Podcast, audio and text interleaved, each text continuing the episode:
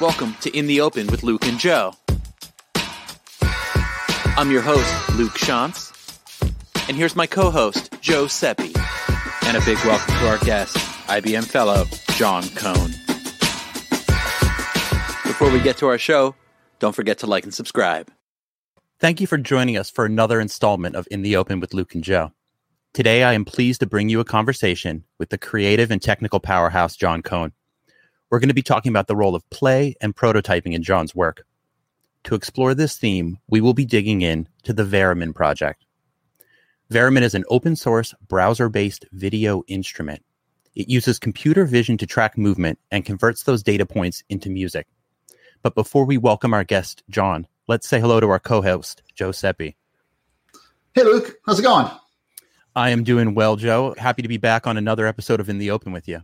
Yes, always a pleasure. I know we're both in Connecticut, but this weather is crazy. It was like spring was emerging, 70 degree weather. And then April Fools, we got snow, and I've got snow today too. It's 28 degrees. It's crazy, but that's the weather. That's how it goes.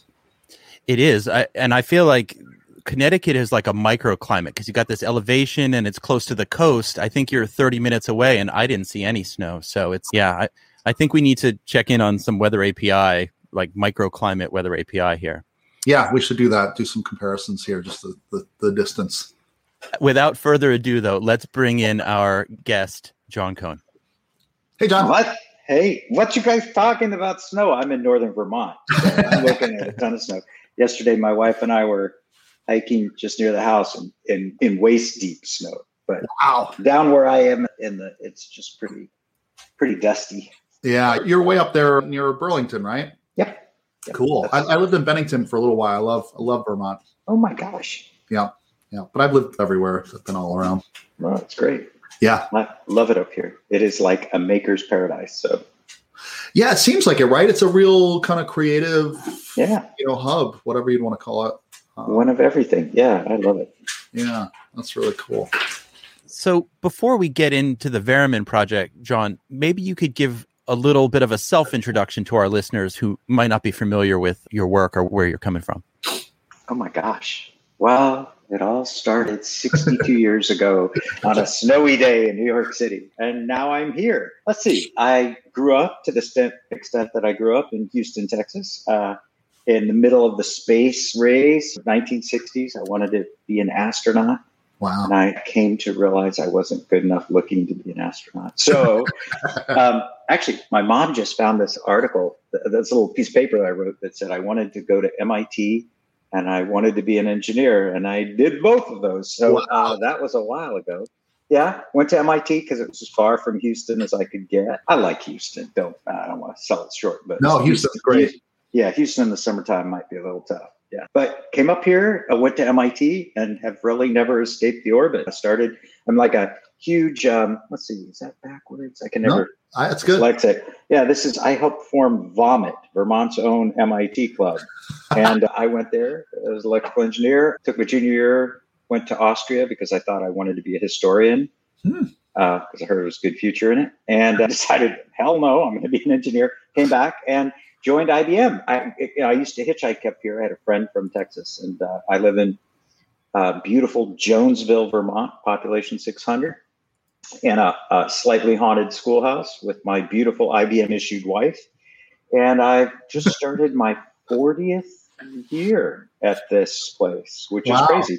But it's been, uh, that's a pretty simple view. Three beautiful kids. My middle son, Sam, passed away several years ago, which I have to get out there soon because it kind of is a part of who I am. Have had a really good career life, enjoy working with people about just geeking out on science. Yeah, yeah, that's amazing. Lots of stuff there. I'm curious, did you when did you think about IBM? And sorry, I know we're all IBMers, so I don't want to spend too much time on this, but coming up in the space time, the space time in our country, was there any I, I, know ibm was really involved in that but were you later on got involved with ibm i'm just curious. To answer your question joe. I think about ibm every waking second of course, of course. and ibm is so big that it actually works space-time. So you mean space-time? What was really something about it? Because I, I said i wanted to be an astronaut. Like every kid that i knew male or female. The several of the astronauts' kids went to our school, and and I don't. There was a horrible fire in Apollo eight, and Chaffees went to our school. I knew the Grissoms, and it was it was like it, what was fascinating about it is that everybody was into science, and every, everyone wanted to be a scientist, and it certainly influenced the way that my brother and I came out. Uh, yeah, so it definitely, and I kind of think that the, the power of, of something like that to, to galvanize everybody's energy is you know something we need to find. Maybe climate is it. Yeah, yeah. But to have everybody on board and thinking about the same thing. You've seen it with the. Am I allowed to say COVID? Are we all? Yeah. yeah. But it, it has been really fascinating from a technology standpoint. How that's been a major. Okay, we're all going over here and I think that's been really interesting. So I'm a big yeah. believer in the power of collective enthrallment. Yeah. Yeah, it's fascinating. I, I, I, feel fortunate. My next door neighbor won the Nobel Prize for virology most recently, and he and his wife are both uh, research virologists. We talk to them all the time, especially with the pandemic, and it's been really fascinating to have those conversations with research virologists. It's really fascinating. Wow, you're the closest I'll ever get to a Nobel Prize. yeah, that's great. It was yeah. shocking when it was announced. I was like, "Wait, that's Charlie, my neighbor. That's that's, that's amazing. That's fantastic." So, yeah, we made him a, a, cake. It was nice. A Nobel cake. That's yep. great. cool. I should also say that the main thing is that I'm a nerd. Like this is the, if I really had to define myself, I would say I am a very proud and dedicated nerd. And I hope that I don't know who's out there right now, but I hope that we've got nerds and nerdettes yeah. out there. That's a great place to parlay into one of the themes that we are going to talk about today, which is the significance of play and and how that ties into prototyping and i think it one of the things i think we're trying to really get to in this show is trying to yes there's business problems to solve yes there's technical challenges that that happen that we have to deal with but i think a lot of the best stuff and a lot of what motivates us as engineers and technologists and scientists is this just passion and love for the technology and learning and playing. So I, I know that maybe set us up for that and let us know your methodology there and then how like a project like Veremin comes out of that. Okay. Yeah, that's something that's that's a long and hard won lesson. I've always been nerdy and always been working with my hands and I recognize that that's what you know, doing stuff projects in my um, I, I had my parents treated us with benign neglect and didn't care what we did in the in the garage. So we had all sorts of crazy stuff going on there. My brother and I. As a matter of fact, when they moved up to Boston, I had to go down and dismantle our lab, and I found almost World War III worth of chemicals in there. That was interesting. but I found that when I went to MIT, particularly, but also everywhere else I've been, in, in IBM in particular, that the people who always come into it with that passion, that how I'm going to learn, uh, most people in our fields, electrical engineering, I'm much more of an electrical engineer than I am a computer person, but came to it tinkering and somewhere I started to realize that even myself, and then I noticed in coworkers that you just make less time for it because just stuff comes in, all the things that you got to do, and you get promoted and trying to make a living and trying to create a family and blah, and if you're not careful, you start to lose it. And what happened when, for me, with play, it started to come back into focus really when I started having kids because like most neurotic Jewish academics, I suck at sports. Am I allowed to say suck? Sure. Am I allowed to say sports? I'm allowed to say whatever. The guy who's going to go throw a football around. That's the oblong one, right? Yeah. yeah. Uh, I was going to be that that guy. But when you go outside in the backyard and blow stuff up, it was a really nice bonding moment with kids and I found that the more sciencey kind of stuff, the stuff that I enjoyed that I did with them, the more they got into it. And then I got dragged into their schools and then the neighboring schools. And pretty soon, I think at last count, I've been in, uh, in front of about 60,000 kids. Um, wow. And especially the weirder I look, the better off that actually works. but I mentioned mentioned about our son's passing. I have three beautiful boys. Max is the oldest, who works at Meow Wolf. Do you know about Meow Wolf? No. Go look up Meow Wolf. Oh, it's this amazing. It started in Santa Fe. I digress, but it, it started in Santa Fe. But he is an amazing maker He has a 5,000 watt cutting laser. He writes code. He welds. He 3D prints. But this is an indoor uh, kind of experience park. Started in Santa Fe. They just opened in Las Vegas, and they're opening in Boulder soon. So wow. anyway, he does that. Our youngest son, Gabe, is a, a biochemist. That's why your your Nobel Prize story. He's a third yeah. year third year PhD student in cancer biology. Cool. And our middle son, Sam, as I mentioned, passed away in an accident when he was 14 on vacation in Florida, which was uh, how long you got us. That was yeah. a tough thing. Surprisingly, though, I found that playing was what brought me back to this world. And mm-hmm. I found specifically making stuff was therapeutic, but making stuff with other people, especially kids, was just like, hey, that feels good and it felt right. And I started making things with people and I kind of reflected on this. Actually, what kind of gelled the thought, I, I, I was doing it, but I didn't really stop and say, you know, that's really my message until our youngest one, Gabe, asked me to give a talk. I was the honors keynote at their graduation, at the high school graduation, which was kind of we we're in a town of 600 people near a town of 4,000 people, and everybody knows everyone. And I was all nervous about giving this talk because if you suck in that size town. But I ended up coming up with the idea that what would I tell myself if I could go back in time to when I was, say, 17 or 18? And it was really that I wish I had, uh, well, that I would want to reinforce or that not to work so hard and to play more. And that message, I found that to be such a powerful thing, even for work. What we do at IBM is you know, we We've got technology. We're trying to understand it. The only way to understand stuff is to try it and take that playful attitude. You don't always know something's going to work. You don't always use you don't always use something for its intended purpose. You sometimes have to break things. You often have to fail, and all of those things is playful. Can I make something cool? And as I found through my career, moving towards the Veremin question, is that the more cool stuff you make, the easier it is. First of all, I don't like talking about things that I don't know how to do. But you're always in this, uh, like in my new job in AI, I'm not an expert yet. I'm trying to learn my way. And that's how I ended up with the Veremin.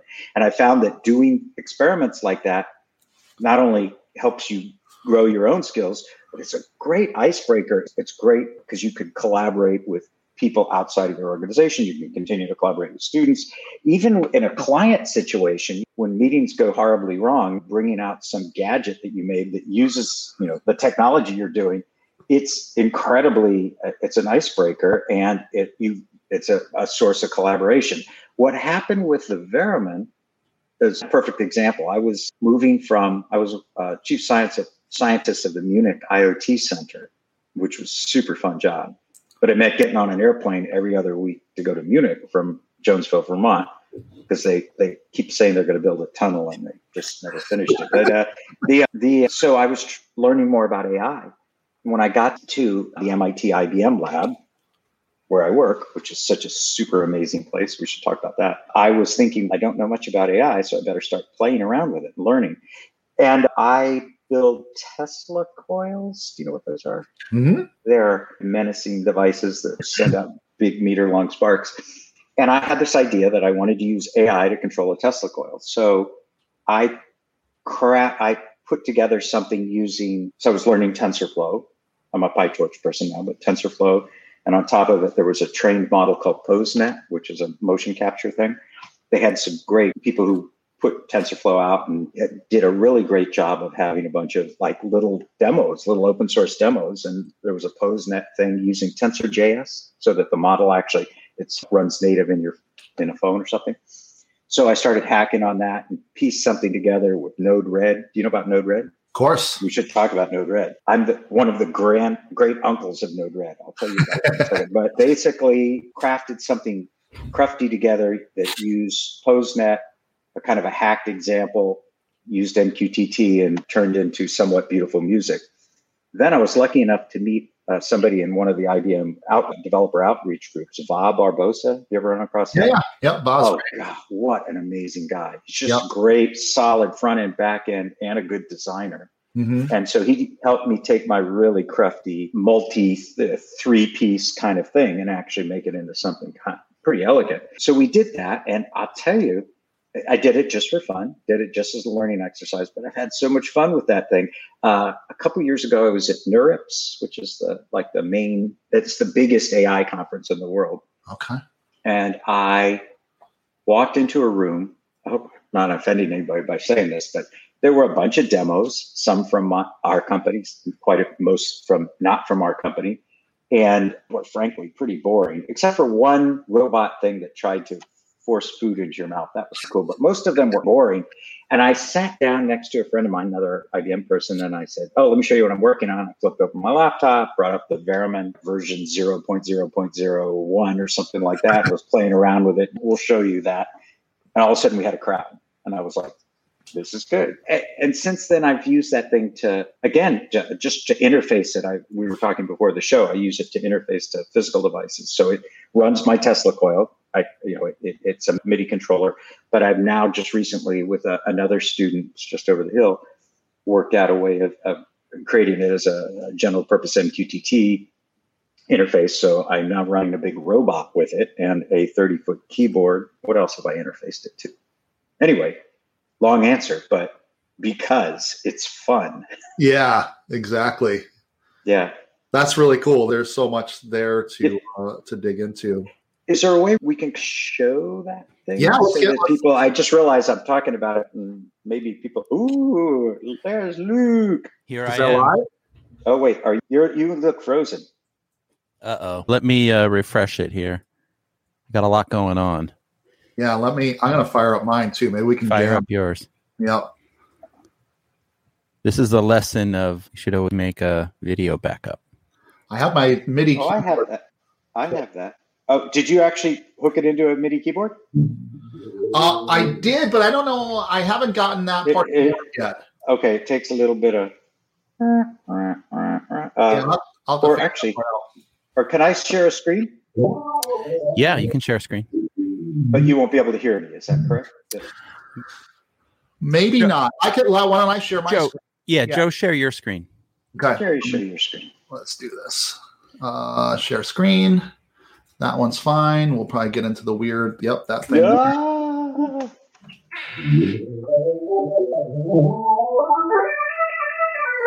And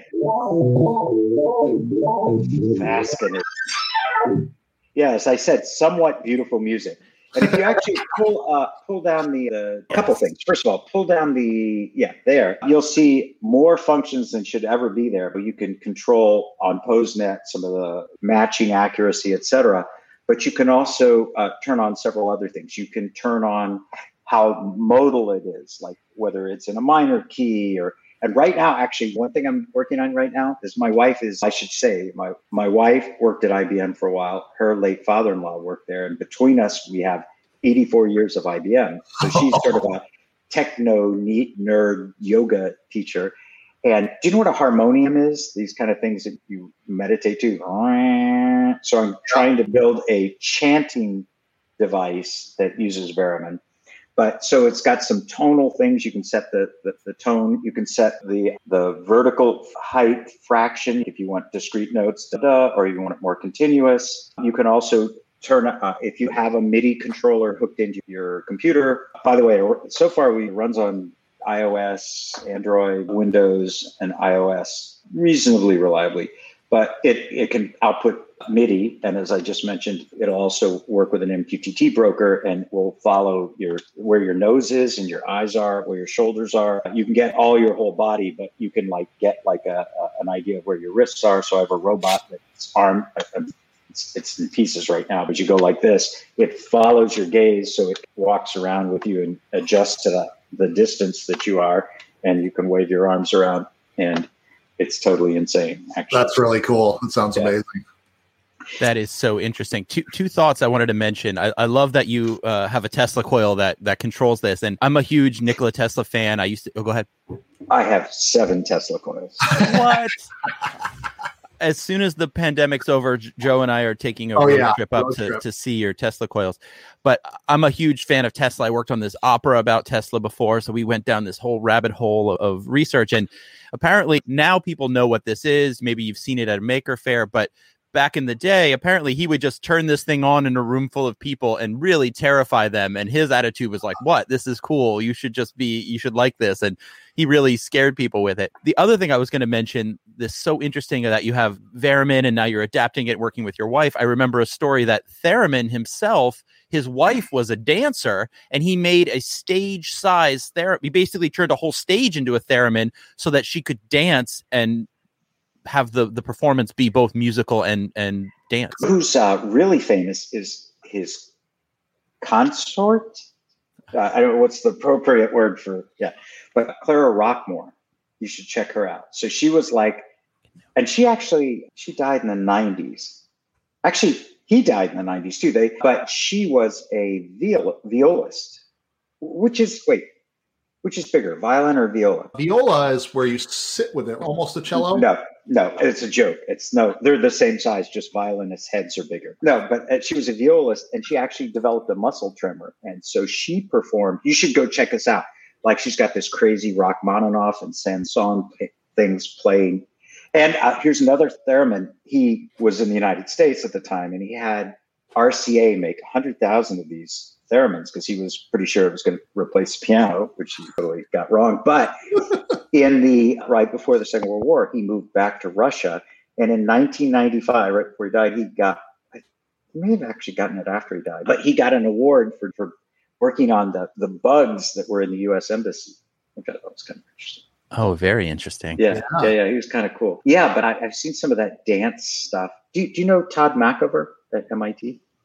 No. Uh, he's the father of Guitar Hero, but oh. he's done some amazing full stage kind of interactive sound sets. I do a lot of uh, interactive art as my kind of go to outside of work. Wow. yeah, but but I think the idea of, of nonsense applied real technology applied to nonsense is very effective. Yeah, that's a great concept. I love that and it's like you said you may be doing this thing because it's fun or it's nonsense but you don't know what's actually going to come from it. It's in that sense it's very much like science or like pure research. You don't have an outcome necessarily. You need to discover and then yeah and you need exactly you need to be open to the fact that you might be on the wrong place. Now, it's been very interesting especially what, one of the things that i found that things like the Theremin are very useful for is getting people to lean in to AI. I just have been on uh, the governor of Vermont asked me and a couple a group of other people to on a, task force for this for AI, and we started the year before COVID and just finishing up. And one of the things I realized is that there's a lot of misunderstanding and fear and non-nuanced conversations going on. So one of the things I'm trying to do is we're working on Vermont's kind of a brave little state and it's small enough that you can get stuff done. We're trying to get more AI. Well, actually, start by getting more computer science into the schools, starting at middle school, and then having some stuff about AI where you can get people interested in it and can understand what it can do, what it can't do, what it shouldn't do, and actually a way of starting the conversation with something fun. I'm working with right now, just a parallel thing. Are you familiar with the programming uh, language Scratch that Mitch no. Resnick at MIT. Oh, yeah. So the good folks at Scratch have created a really nice extension program, and I'm working with a glow in the dark, brilliant woman, 13 year old woman named Isha who lives in New Jersey. That is uh, where they have a plugin construct and they've started to build little AI componentry, including PoseNet, the thing that we just showed. And uh, long, complicated story, but the Theremin influenced some of that, which was fun. But I'm working with this woman, Isha, on you know creating a little curriculum around make your own AI in in something like Scratch, which is purely a play just for fun kind of thing. And I just think it's such a great thing. And it, like say, it, it, it gets your own skills going, but it also gets conversations going. And, it, and my sort of world domination kind of thing is, I think if you can get kids uh, interested and not just and thoughtful things like ethics and stuff like that. You can get them talking. It's a great vector to get the rest of society, their parents, and then you know. So that's my plan for mind control. Start with the kids. Yeah. No, I think kids actually are very interested and They're just uh, kids these kids these days. Uh, you know, because of open source. When you go into an average high school, you're going to find a group of. I'm very involved in FIRST Robotics. You know what that is? Yeah. So I'm the state sort of FIRST Robotics FIRST Tech Challenge champion. Uh, champion sounds like I did something good. I'm, I'm the evangelist, right? And you, any high school you go into, even in the most remote parts of our our great little remote rural state, you'll find kids because of the open source things and Arduino and Raspberry Pi that know that can actually hack together some simple AI. So it blows my mind, you know. Yeah, it's really interesting. Kids are really absorbing all this stuff, and they. Yeah, as a matter of fact, I'm not a big Java programmer. I thought that was what my grandpa used or something. And but I had a high school junior in South Burlington, Vermont, teach me how to use Android Studio to do these robot stuff. I learned so much from that guy, you know, how to use the debugger online and stuff like that.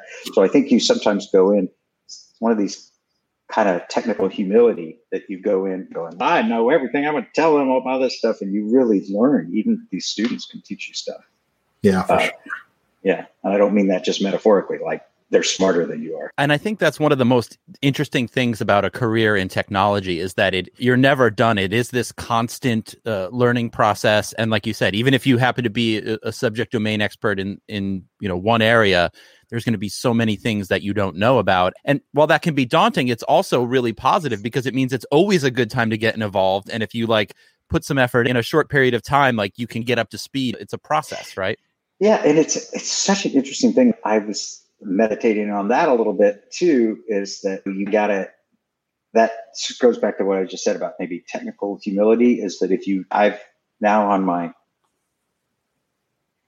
fourth or fifth career at, at IBM or as a grown up to the extent that I am. And I you have to when you go into one of those new areas. So I, I was for the first for the first 30 years, I, I'm a chip guy. So I work on the software used to design chips and really know that field. Just after I have a strict policy of every 30 years, you do something different. but then since then, I, I was in corporate strategy and then helped start the IoT, uh, the Internet of Things brand in IBM. And then now I'm doing this AI stuff. And each time you go in knowing that you don't know it. And it's again a playful, you got to be playful because you can't really fake it till you make it. That's not fair to yourself or to anyone else, especially as you get more senior. I'm fairly senior in IBM, and people expect because they have a title, they expect you to know everything about it. And it, you have to go in there and explain that you're learning too. And I think that's good messaging. That's good uh, modeling for young career people because the, the scariest thing in the world is when I meet somebody who thinks they know everything I, I know what I don't know. I, I hope. But that so this has been really a fun exercise trying to retool PyTorch, for example. Yeah. I, it's good to be humble and open to these sorts of things. And I found that too when I started at IBM and I was doing more like advocacy and evangelism work and like talking about things. Like it was scary and one of the one of the things i needed to learn was like it's okay to not know everything and to be open to that. And you have a hard question i don't know the answer. I'm going to go try to find it out and then i'll get back to you. And i think that's a you know a good way to approach things. Then you learn and, and you can share that learning and and yeah. And i think open has just made that so much easier. The, the fact that you can go and find stuff on the outside. And one thing i don't know how much we're supposed to pitch ibm here but thing that i love about it is you can find every kind of person from Nobel Prize winning physicists to economists to ethnomusicologists. We even had a corporate comedian. You can find it. It's, it's a question of and you know making sure that you can uh, locate those folks. Yeah, and um, yeah. But I just think that the world is so much better connected now. I, I grew up in it. My my first love was I was a telephone hobbyist. Oh, is that the way? To, yes. Uh, that's a story. So, are, what, what, does that mean? Is that are we talking about Erlang? Right? Was that the telephone stuff, or Luke? No, well, I think he's talking about, about uh, phone um, phreaking. The, the phone yeah, phreaking. Phone yeah, Gonna, yeah. yeah. Okay. And I got caught when I was. Is this an okay? Is this an okay thread? We can I think edit so. it. In Yeah, I think but so. Yeah. It's a lot. So, uh, but I I, I was thinking about how how I learned that. I went down to the Rice University Library, and the good people at Bell System had published all of their in-band signaling, and we, me and my two friends, would just go through this stuff, and that's how. And and then there was, I remember, it was a big innovation because there was a 300 baud telephone modem call-in that we would change gears with, and followed up a hacker magazine back then. And that all happened when I was a minor. So I was told when I became a real grown up that would disappear. And when I was just right before I was going to graduate from MIT, literally you know, three weeks before I was going to graduate, I got hauled into the campus police by, and there was an FBI person there. And there was an incident which I had nothing to do with. I really didn't. I, I, I only found out about what happened uh, afterwards, but they had my expunged record had somehow been responged, and and there was a lot of circumstantial evidence. It was one of the people, the, the the guy's girlfriend had the same last name as mine, which is in my culture like Smith, but they thought they'd caught me, and I was like, well, I, but anyway, but but where was I going? Oh, I was going because in the the day we had to go like to the library and get those those paper things they're called books and Yeah. do it. Now you can just throw stuff out on the interwebs and find people who know people. And I think it's just such it's so fascinating how easy it is to to, to get things started now. I love it. So true. Yeah, it really is. And I, I hear what you're saying. Even if even if you know about, say, one microcontroller platform and you try to dive into another, there is this this learning curve and read the manual. There's no shortcutting the shortcut, right? Like it's actually you're saying the information's there. You just got to grab it. I, I went crazy around my house this uh, past winter with all of these temperature and humidity sensors. So I have all of these little guys and I put them on all of these like ESP 32 boards Yeah. Oh yeah.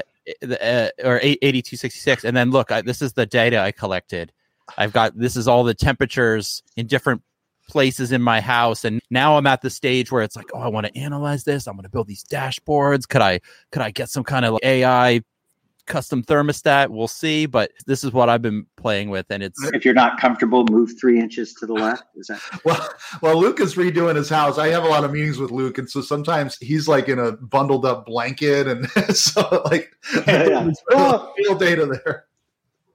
I, I was thinking about a that your that crowdsourcing of information and then when I was when I was a little boy, I, I it was shortly after Sam passed. I was in Shanghai, and I saw this was 2007, and I saw the the sign wall size, building size TV screens at the time, and so I bought some of. Now you see this stuff everywhere, but at the time I bought a bunch of this stuff. This is more recent generation, but I couldn't find there was no documentation. The documentation that was there obviously was in Chinese, but it was poorly documented, and and it was all for video. This was for for wall size video, and so I bought a couple of meters of it to make a hat, of course.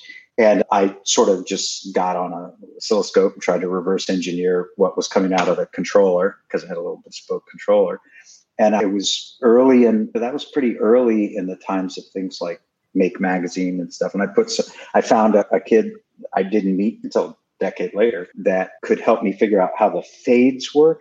But this, this is again this is more recent generation stuff. But i was so amazed that we had actually we had exchanged all this information. We had put out an open source. It was first on a basic stamp remember the basic stamp? And then we had Oh, yeah. redone it on pic controllers and then we eventually eventually did it on arduino and i think some of our code actually ended up in some of the adafruit stuff that i use now. Um, and it was just this kind of weird group of people coming together to decipher something. I built a thing for burning man. I, I go to a festival called burning man with a bunch of people and i bought 20 meters of this stuff for the two wheels and this i remember being up there three o'clock in the morning you know, soldering at the top of something, trying to get something to work, which eventually worked, which was good. But I just love this kind of idea of collective, you know, right now in IBM research, we have this idea of, of communities of discovery, the whole idea that you don't necessarily have to have all the skills in your one little pod to be able to figure something out. You can put it out there and people can collaborate and still compete in the open world, but still figure out ways of solving problems that are mu- of mutual interest. I just totally, that was unthinkable in when I was a tadpole, Padawan, maybe. Yeah. Go ahead, Joe.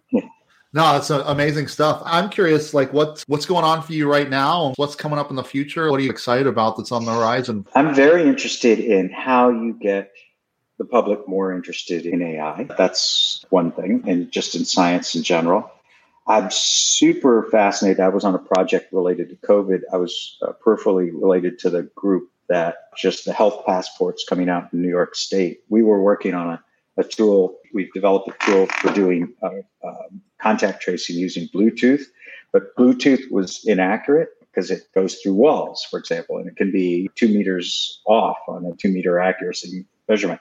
So we're using phones, just unaltered phones, to do ultrasonic confirmation so you can remove uh, false positives. So I, I really like this idea of code for good.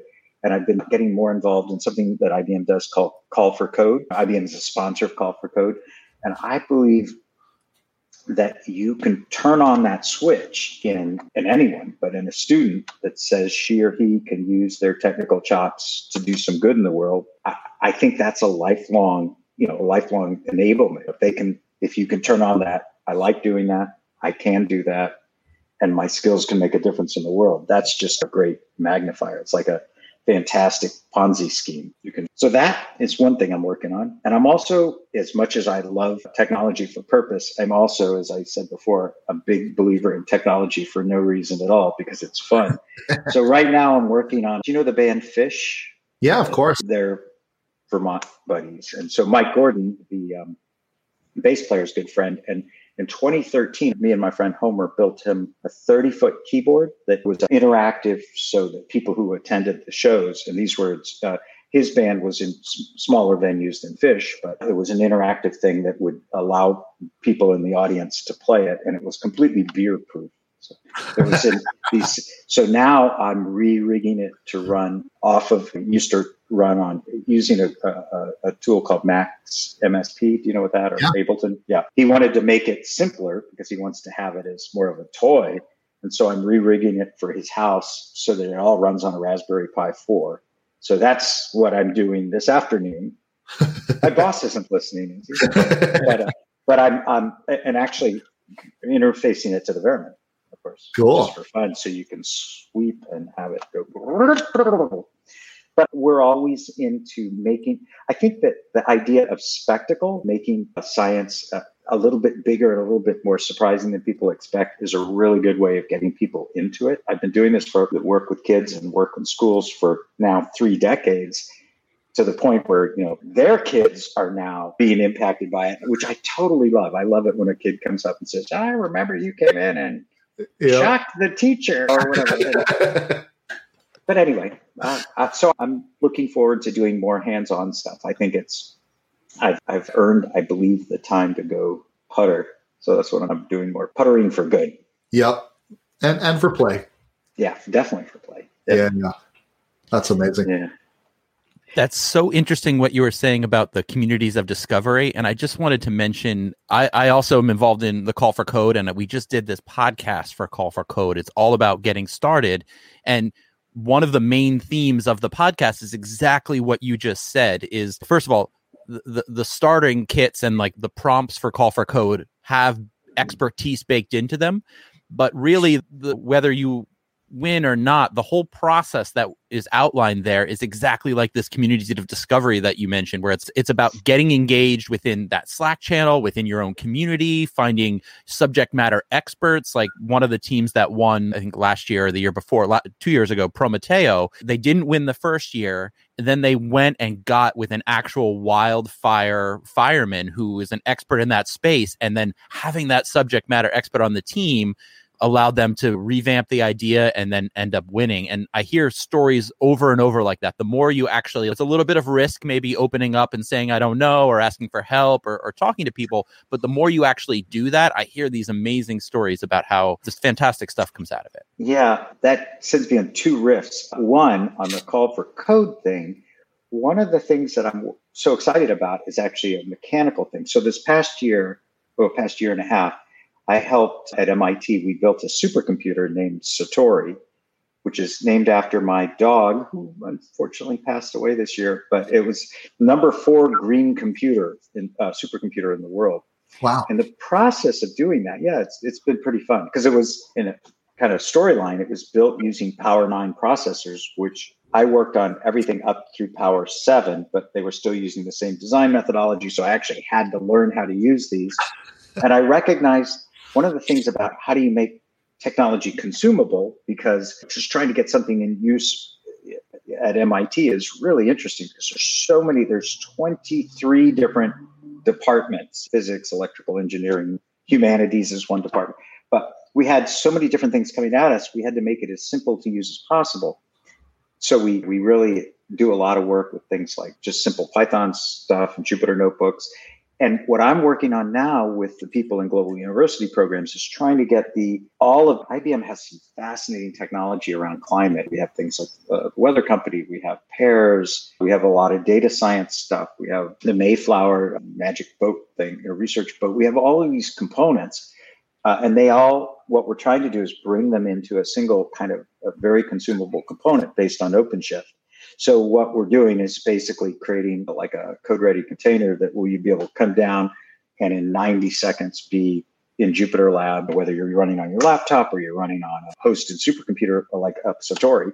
So I've been spending a lot of time trying to how, how do you, what's the easiest way to doc? How do you make something it's intrinsically complex. It's rich and deep. But how do you make that accessible and usable in a form that everyone can see? So I'm spending a lot of time learning, coming backwards from an outsider's perspective to say, okay, here are the tool sets that I can assume that someone would know. How do I make some of our more complex? I don't know if you know about pairs, but it's this really cool spatial temporal database around the sort of community of discovery thing. How do you make that really consumable so you don't have to go through a bunch of proprietary interfaces. So I'm learning a lot about that.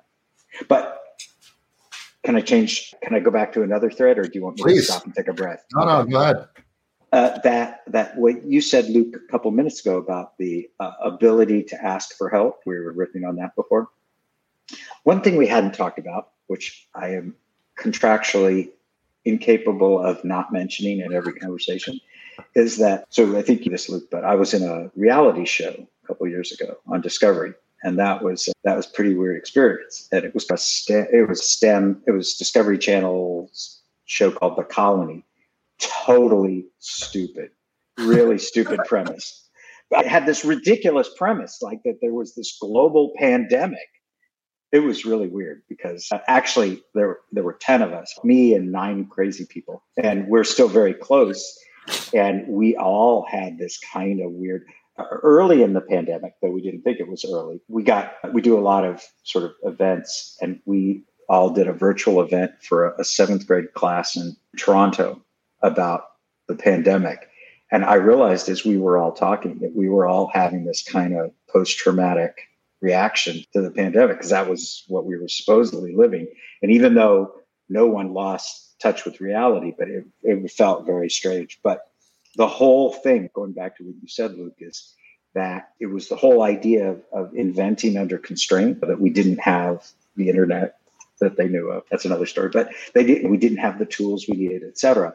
And we all started by hoarding our projects, whatever it was. Like, I'm going to do this all right. And if I'm going to succeed, everybody's going to know it's mine and blah, blah, blah. And we all I remember the moment that it it it clicked for me. That was that asking for help was not a sign of weakness; it was a sign of intelligence. But I was trying to turn a car over so I could take out the alternator. we were making a, a generator that burnt wood. That's a long story, but and I was going to try to turn this car over by myself. And one of my, we, I was hired to be the book smart guy and the, the street smart guy who was six four, my dear friend now you know, came over and said, Professor, you beep. And, you know, he just called four of us and we just picked the car up and went, and it was like, hmm. it just was a really interesting thing. But the idea of asking for help is not a sign of weakness. And if you're an ability to give help and do it freely, that's really what's behind open source. It was just a really fundamentally cool, that was a cool event. Yeah, that's interesting. I, I don't want to use the word like successful, but I think people who are able to ask for help and recognize like these gaps that they may have to further whatever it is they're working on. That's how, again, I don't want to use the word success, but how you reach what your goal is. I think you redefine success. If you define success as something that is a rarefied component that if you get some of mine, I have less, you do, you act in a wrong way. If you say, like you said, Joe, if the, the success is achieving the goal, whatever it takes, then my success is your success. And that's a really, that's fundamentally what open source is, right? Yeah, exactly. Yep. Yeah. I think a lot of our listeners might be familiar with the cloud side of that, how that happened, how we've gotten from having to build your own DIY infrastructure as a service, monitoring, and all of this. But this totally brought back memories when you mentioned basic stamp and Picchip. I remember when I had gone back to school for new media stuff and to do a project that involved electronics, you needed this whole little team. It was like a big deal. And you'd make this like really janky prototype board. And everybody would just do that over and over and never really achieve like a level of excellence from the project. And then fast forward two or three years later, I'm using the it was the wiring board then. It was pre, like pre Arduino, but the wiring board by myself, I, I, was able to do this quite elaborate for the time. I was using Maximus I'm using the wiring board, and I'm creating this interactive like museum exhibit. And it just it goes to show for years and years, people were recreating the wheel over and over. But then as soon as it got into an open source place, you could just go right to creating that yeah, differentiating you value. Level, you raise the level of innovation. Exactly. And I think the maker movement. Wait, Luke, was it you that did you work at Third Ward? Yeah, yeah. I had a oh. studio there, and I oh taught oh, classes there. I, I, was one of the first to teach the 3D printing in New York. I had a, one of the early MakerBots and stuff. Oh, that's amazing! Yeah, because I think that's when it started to hit me that what was happening in the software world was actually able to happen in the physical world. Just a, a quick, I'm just remembering this. My oldest son, our oldest son, who works at Meow Wolf, used to live in a 147 foot derelict ferry boat that was just outside Luke's window. Do you remember that story I was telling you about? Yeah. I do. Uh, I do remember yeah. this boat too. It's still there, the Shamanchi. Yeah, if you go on, if you go in Google Maps and look up where Third World was, uh, where Third Ward was, say that twice, um, on Morgan Ave, the boat is still there and it's hard to miss. You can go and you just go down and you can see it. You can even see the swimming pool. And the roof, where I always remember, because I would go down there when I was working in Armonk, and my wife and I, or if she was with me, or I would, we would camp on the roof of the building because the 147 foot boat was a pirate hippie hangout and it, it was impossible to sleep. So I would sleep on the top and, looking at Third Ward. And then at 5.30 when the airplanes from jfk started taking out i'd put on my sport jacket and drive to armonk it's great. That's amazing. How cool. Armonk being that. ibm headquarters yep yep yeah, I, I, used to live over in Westchester, and and then when I started working at, at IBM just four years ago, I'm an infant in IBM terms. But you couldn't throw a stick without hitting an IBMer. And uh, at the local cafe, I met this couple, and they're like 88 and 91, and the guy like retired from IBM, and he worked there for 50 years. He created the computerized EKG machine, and uh, what's his name? Maybe even Ray. Gosh, I'm forgetting his last name. We'll connect later and, and share that. But not Ralph Gomory, is it? No, uh, I can't remember his last name now. It was mm-hmm. Ray something or other. I'll look it up maybe in a second. But just amazing. So many people that were doing interesting things through the years there. It's such an amazing family. And the diaspora, the people who are still in there, people who have retired, moved to other places. It is like the biggest family in the world. I, one of the things that was very interesting about this last year, until I started working at, at the MIT lab at the very end of 2018, but before that, I spent my entire adult life traveling all over the place and had so many friends in IBM. Uh, it was very interesting this year. I don't know if you both felt that is how much I miss the human contact, but also how much I now realize that we could travel a whole lot less. I'm glad I got to, but it was very interesting though. But what a what an incredible community of people. I know Ray Bonner. That's who it was. Oh, uh-huh, I knew it. Yeah. You know Ray? No, I know who he is. No, okay. before my time, believe it or not. Yeah, he's amazing. He and his wife are really sweet people.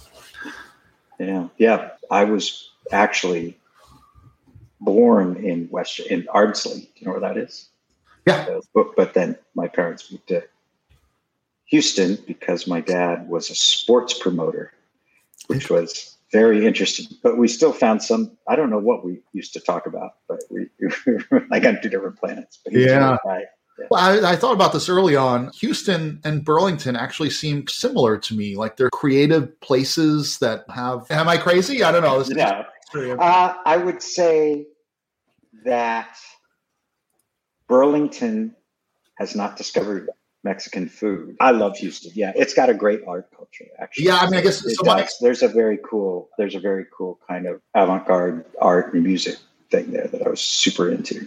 Yeah. that's what I'm thinking about too. I, I drove around the country for a while once and played a show there, and it was this open warehouse, and there were a bunch of punk kids and creative types running around, and it just seemed really rich. Yeah, my, my brother, uh, who is a world famous surgeon inventor guy down there had was part of a group called the urban animals that they were remember a street skating like they they had this whole punk rock street skating inventing club thing and this was in the 70s and 80s i was like what was going on and let's just say that wasn't the Texas of my youth, but it was really it's a very cool place. Yeah, yeah. Uh, I'll I'll have to meditate on the you know Burlington is the Houston of the of northwestern Vermont. Though. Yeah, yeah. yeah. Uh, it must be the climate. Is Roky Erickson from Houston? I don't know if you're familiar with Roky from no. the 13th, 13th floor elevators. Oh my gosh, I love the 13th floor elevators, but yeah, I don't know. Yeah. He was the lead singer, guitar player, and they were in Texas, and that's a whole other. I'm I'm kind of an Americana. Townes Van Zandt. Yeah. I'm a lousy guitar player, but I love Townes. Yeah, yeah. he took a hit off my beer. and Jerry Jeff Walker died. Did you hear that? Oh, I didn't hear that. Yeah. Wow. Wow. Hmm. Yeah, I think we should continue this conversation on. Uh, oh, sorry. no, I meant these are actually topics that Joe and I are talking about. Like, we should have another hobby podcast where we talk more about the arts and culture, and I think we're going to do that.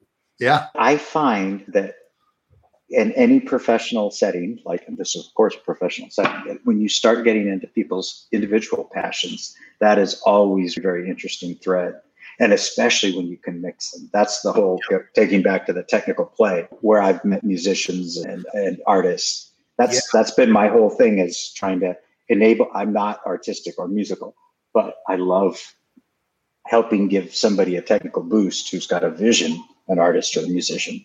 Yeah.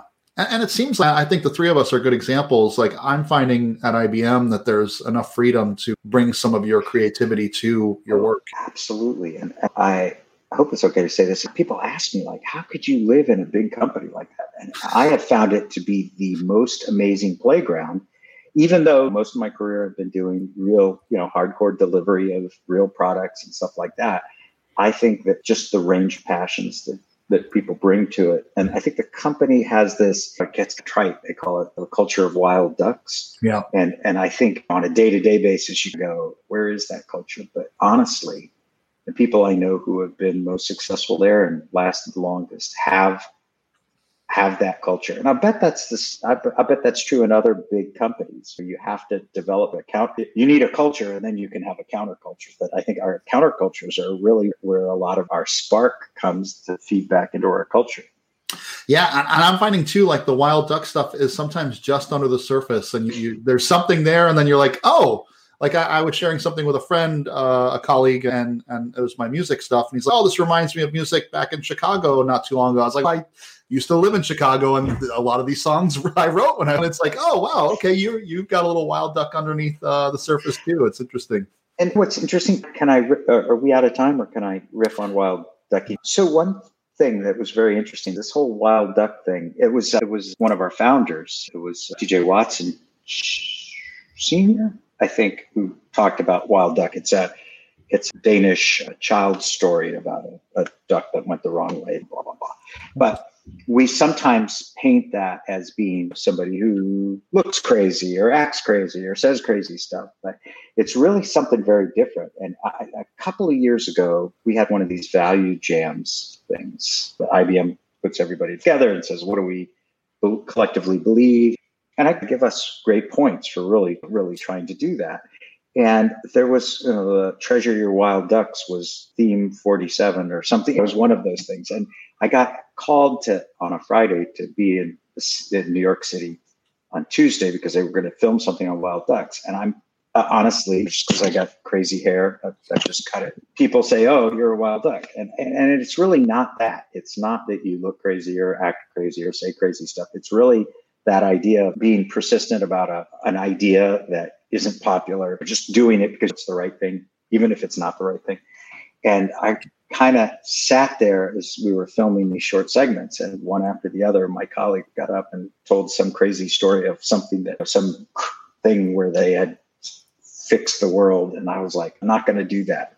So when I had a turn to talk, I talked about actually was a technician that I worked with, Doug Llewellyn, back in the day in Burlington, and he he was a quiet guy, still quiet guy, and he had a crazy idea about how to do layout for these memory chips. And he just persisted and persisted. And everyone, including myself, kept telling him he was wrong. And, and he got me to do a little code. And then, and my code is terrible. And somebody saw my code and they said, let me redo that for you. And anyway, in the end, his idea prevailed and it really made a big difference. And it wasn't because he was wild or flamboyantly crazy or real out there. It was because he had this crazy idea and he knew it was right.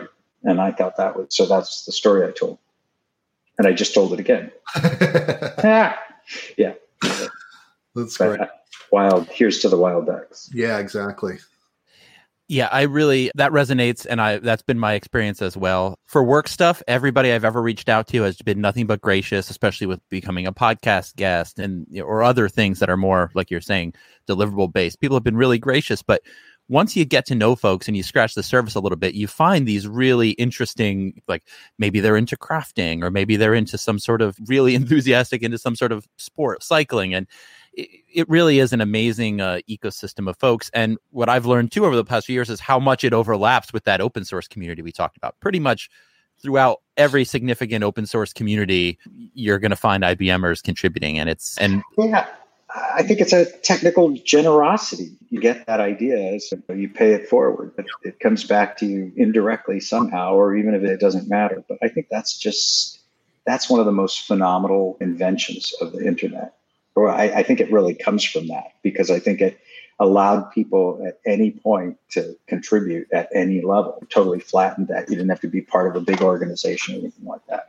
And I think that is a huge improvement in our humanity because I don't, it's not just a technical thing, but it's the ability to contribute on whatever level, at whatever place, on equal footing with big institutions, small institutions. I would, lo- I love that.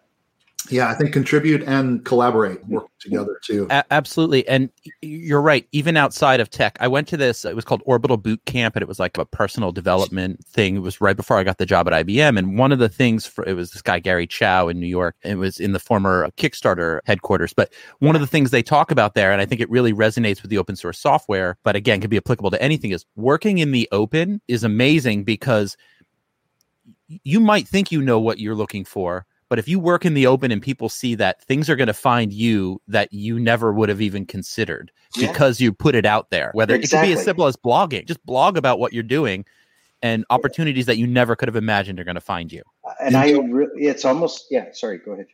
No, I was going to say in the open, you know, that's where we are.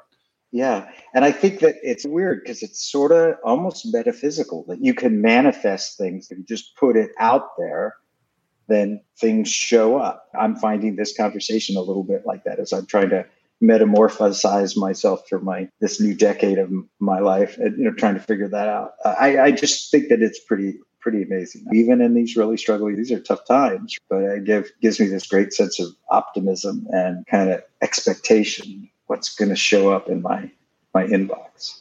Yeah. You know, and just two days ago, I had a reunion, just a chance reunion. I was an exchange student when I was a junior in college, and I hadn't seen these people in 41 years. And for some reason, I had bought a car. This was in Austria, but the guy was actually had left a car in Houston, and I bought this 1971 Volkswagen van, Maggie, from him, sight unseen. And we were on this reunion, and I I whipped out this key and he sent me this long letter about the history of that that car, which I hope is still driving around somewhere in California. but I was just like, oh my god, this was just like just a came out of the cosmos to just the perfect time to reconnect across four decades. Just loved it. Yeah, yeah, cosmic collaboration. Yeah. So I think we should wrap it for today. But John, I think this has been a great conversation, and what we should do actually is let's check back in soon. Let's uh, let's have you back on uh, maybe in the summer after you've been working on a few things. Maybe we you could tell us tell us what you've been up to. Yeah, I've, I've got a couple of projects that'll probably be. Uh, I'm working on a medical device right now. I think maybe I'd be able to talk about that a little bit. And yeah, I would love that. And I'll tune in. I, am really glad to, to know you both and, and I'll, I'll tune in because I, sounds like there's uh, a couple of friends have mentioned that they listen to it. So I'm going to start listening to it too. That's great. And next time yeah. I was told that you blow things up. So next time we got to, we got to work that in too. Yeah. Do you have time for another story? Oh, absolutely. Yeah. Uh, this is a sad one. It's a very sad one. My really good friend, Scott, who's one of the guys who's helped me build four of my Tesla coils, he's just an amazing better, got quiet guy, but very just real technical, passionate guy, super, super smart. He's working his way through pancreatic cancer and just had a bunch of gear. And we have had not just high voltage as a common hobby, but chemistry and pyrotechnics in particular. And you'll notice I'm sitting on this side of the yoga space because that side of the yoga space is not safe to sit on. But uh, Scott had a whole bunch of chemicals and he just was thinking about life. And we had to try to get he wanted me to find homes for them. So we we actually found that the university i'm a professor at the university of vermont as well and that the actually let me just think about whether i should say all this. Yeah i think this is okay but we so a lot of the chemistry gear that we had which was a lot of it was pyrotechnic stuff that the department of chemistry took because they use it for doing like our youngest son knows this guy who does all these chemistry demos but I found that there were two chemicals in there, which had it come to light, guys with hazmat suits would go over to my friend's house. And I so this morning I had to go do one of these weird, I had a appointment to meet with the with the hazardous waste folks and had to sign all those papers and get rid of this stuff. And it, they weren't particularly one was one was toxic, mercury you know, so which luckily is going to get re, reused. And another happens to be it was something that we had ready access to, but is now, thanks to Breaking Bad, considered not good to have. so, so, it was really something. It was so sweet. But anyway, so yeah, we can talk about pyrotechnics. Yeah, uh, I I love pyrotechnics. In, yeah, but uh, safety third, as we say. well, and once once we're safe to be visiting and traveling again, I feel like that would be ripe for yeah. making a, a, YouTube video or of some sort oh, of uh, pyrotechnic go, demonstration. Go look at, there's a little bit. It, go look up innovation through play, uh, a video that I did with Ogilvy. I, I, I, saw that. I actually shared it with my family. But I found it the half hour before the show. It's like, oh, this is uh, John, the guy we're talking with today, and it's a really amazing video. Oh, it was fun. Yeah. Yeah. So, in fact, yeah. let me see if I can find it really quickly and put it up on there before we close the stream. Oh, yeah. Let's put the link up to it. Let's see. Boom. Add banner. That work. Show. I think that's, is this it? There's no, a, that's part of it. But here, let me just. I think the video is uh, in that page. Oh, it might be. Yeah. I was told that it had a little bit too much fire for work, and that's a work. here, can I? Is is there a? Oh, here's a, it, there's there's a, a, weird there's a YouTube copy of it, low res YouTube copy out there called. If you look up innovation through play YouTube. Okay, we'll do that. But that's not the. There's a, a, better Vimeo one. It was done by Sam Mazur, uh, who was at Ogilvy at the time. Cool. Um, and I'll put it in the show note. I'll add it to the, okay, sure. the note on YouTube. And when we we're going to cross publish this as a podcast, I'll put it in the the podcast notes. Yeah, I'll All look right. into and, and tweet it out the thread of the show today. So we'll share great. it. Super yeah. fun talking to you both. Really yes. great, and Same I'm really looking forward. I'll I'll be listening going forward. So thank you very much for having me.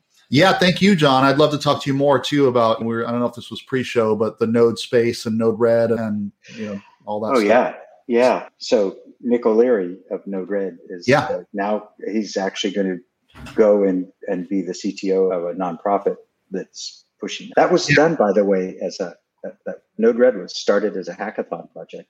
Yeah, yeah. Nick's a good friend of mine. We chat regularly, so uh, Yeah? it's, that's Tell him, uh, close the loop. Tell him hi. I just talked to him actually. Yeah. cool. Yeah, so much fun. I really appreciate you. uh, Likewise, it's Yeah. so great, and it's this is what it's about. It's Yep. Building the web here. Yeah. All right, everybody. Thank you so much. This was such a great way to end a week. It really was. Yeah, go out there, go make something beautiful. Thank you. Been a been a pleasure, John. Thank you. Yeah, likewise. Bye bye. Cheers.